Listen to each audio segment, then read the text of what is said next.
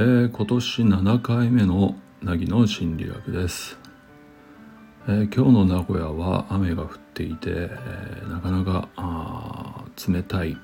雨といった感じなんですけれども、皆さんの地域はどうでしょうね。相変わらずこの時期は春が近いといっても寒い日を繰り返してということになるかと思いますのでね、なかなか体調が安定しないかと思いますが、なんとか乗り越えていけたらと、そんなふうに思います。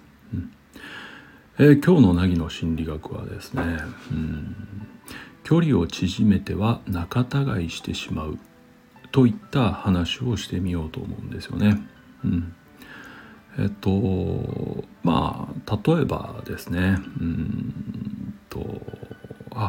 この人すごい合うなとか、境遇も近いし考え方も一緒だしみたいな形でですね、知り合った人と割と短期間でギュッと距離が縮まった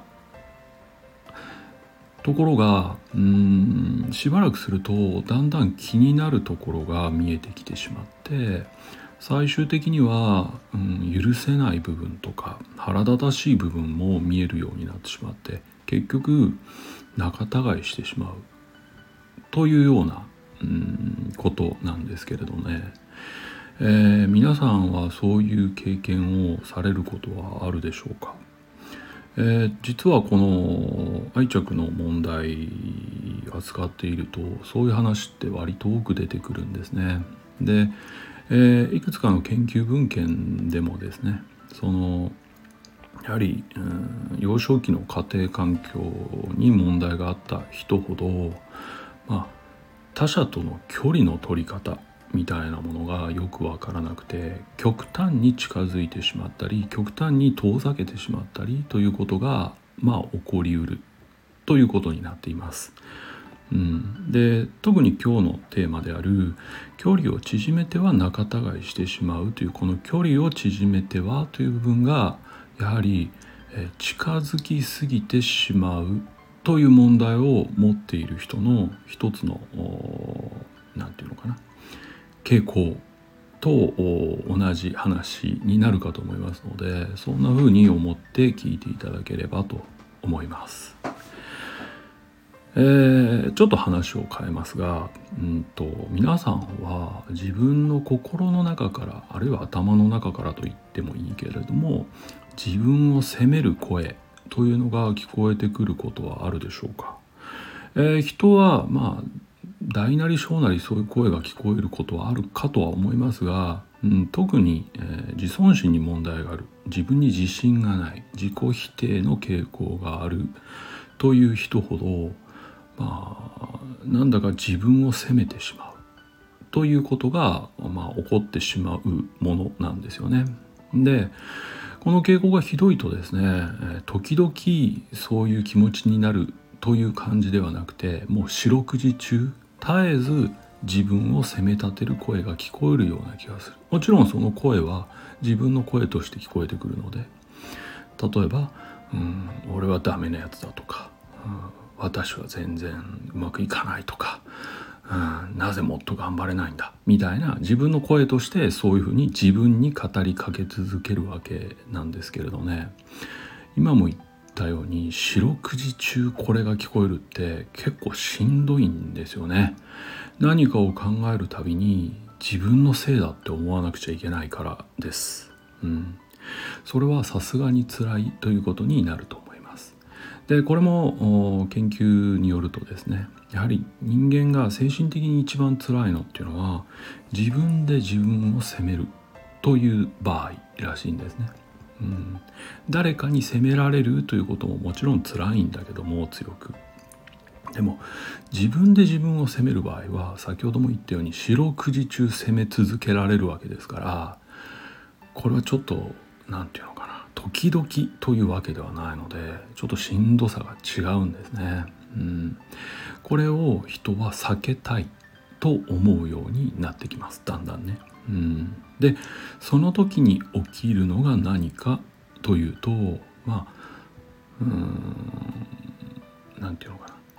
自分だけがダメなんじゃないとかね、他にも同じような人がいるという共感を持って関係を持てる人が自分と似たような状態であればちょっと落ち着くということがあるじゃないですか。自分だけじゃないんだって思えるのって落ち着きますよね。そこで自分によく似た境遇、自分によく似た反応、考え方をする人と出会うと、急激にですね、分かり合えるというか、ほっとするというか、急激に距離を詰めてしまうという傾向があります。急に仲良くなるわけです。それもとてもよく分かり合えるような感覚がして、急に仲良くなるわけです。で、冷静に考えれば親友って急にできるって、ないとは言わないけどめったに起きないじゃないですか。でもこれが頻繁に起きてるとすると、やはり距離の詰め方がわからないという傾向が元になっている可能性があるんです。要するに時間をかけて詰めていくわけではなくて、一気に相手に近づいてしまうという傾向ですね。相手への期待感とか共感がそういう動きを加速させてしまうわけですけれども、普段からそういうものに飢えている人もそうなるし、今言ったような自分を責める声が強い人ほど仲間を探したくなるというのもその一因だったりします。結果、相手も似たような境遇、環境、考え方だと感じますので、お互いに近づくわけですよ、短期間で。そうするとですね、中から自分の内側から自分を責める声は聞こえるものの、それを共有することができる、苦しいよねとか、そう思っちゃうよねという話で、共感できるのでちょっと楽になるんです。ところがこのちょっと楽になってもですね、時間が経てば人間は慣れてきてしまいますので、やはりその聞こえ続ける自分を責める声が苦しくなってくるわけですよ。たとえ仲間がいても責められているのは自分ですからね。そこで次に何が起きるかという話なんですけれども、この声のベクトル、要するに自分に向かって責めてくる声をどこかに向けたくなるんです。その時最適なのは当然だけど、自分に似た弱点とか自分に似た傾向を持ってる人がいれば、自分と比較して私の方がまだ頑張ってるとか、私の方がまだ気が使えるとか、そういうふうに思えるようになるはずですので、そういう人を探すという傾向が強まります。ところがですね、さっき言ったようにもうすでにいるんです。ちょっと前にすごく似ているからという理由でとても距離を詰めた知り合いがいますよね。その子を見ていると、まるで自分が持ってる嫌なところとか、自分の持ってる弱点とか、そういうものをたくさん持ってますから、自分の内側から聞こえる批判の声を向ける相手としては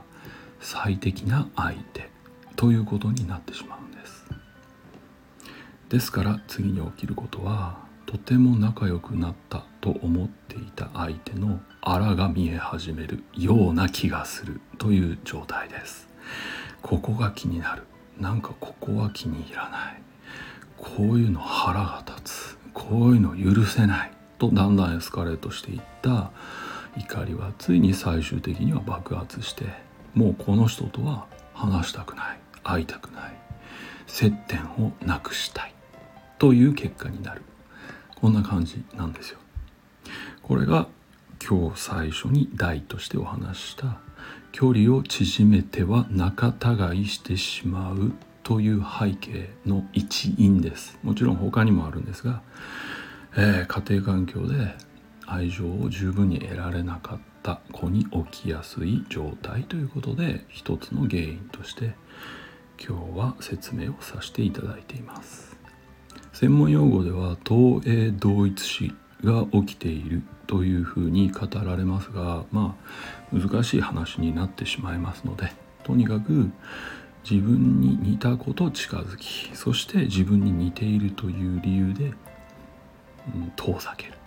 ていうことを繰り返すので、当然遠ざけた後また仲間が欲しくなって探し始めるということですね。SNS を繰り返しやったりやめたりとかね、知り合った人と仲良くなったり仲違いしたりとかね、こういう現象はこの界隈でよく起きてるかと思うんですが、一つにはこういうポイントが生じているという見方ができるわけです。ですのでこれ、取りも直さず人との距離感を詰めすぎているところで同一化、いわゆる同じであるという見方を強めてしまっているから起きていることなんですよ。で、実は距離を詰めすぎると相手と同じ、要するに 100% に近くなっちゃうんですよね。これも分かってくれるはず、これも分かってくれる、これも理解してくれるはず、これも受け入れてくれるはずみたいになってしまうんです。これが距離を詰めすぎた時の問題点なんですよ。だからこそ時間をかけて詰めなくちゃいけないし、あまり詰めすぎるということもしてはいけないというのが一般的な、人たちが健康的な、精神が健康的な人たちが無意識にやっていることかなと思います。このあたりって乾いているからこそ満たそうとして詰めちゃうわけですけれども、意識的に、時間をかけて詰めるという練習をするのであればできないわけではないので、まずは意識すること、自分の傾向に気づいてそれに意識してそれを練習するという流れが、僕のやってる界隈では対応策としては出てきますが、いつも言うように時間がかかるんです。喉がすごく渇いているという人に時間をかけて水を飲みましょうと言っても聞けないですよね。なのでこれは、対応策はあるけれども現実的かどうかという問題をはらんでしまうことになる、そんな分野のお話です。はい。ということで、今日は距離を縮めては仲違いしてしまうという同英同一視についてお話をさせていただきました。ここまで聞いていただいてありがとうございます。また2月中に一度ぐらいは上げたいと思いますので、その時はどうかよろしくお願いします。ではこれにておしまいです。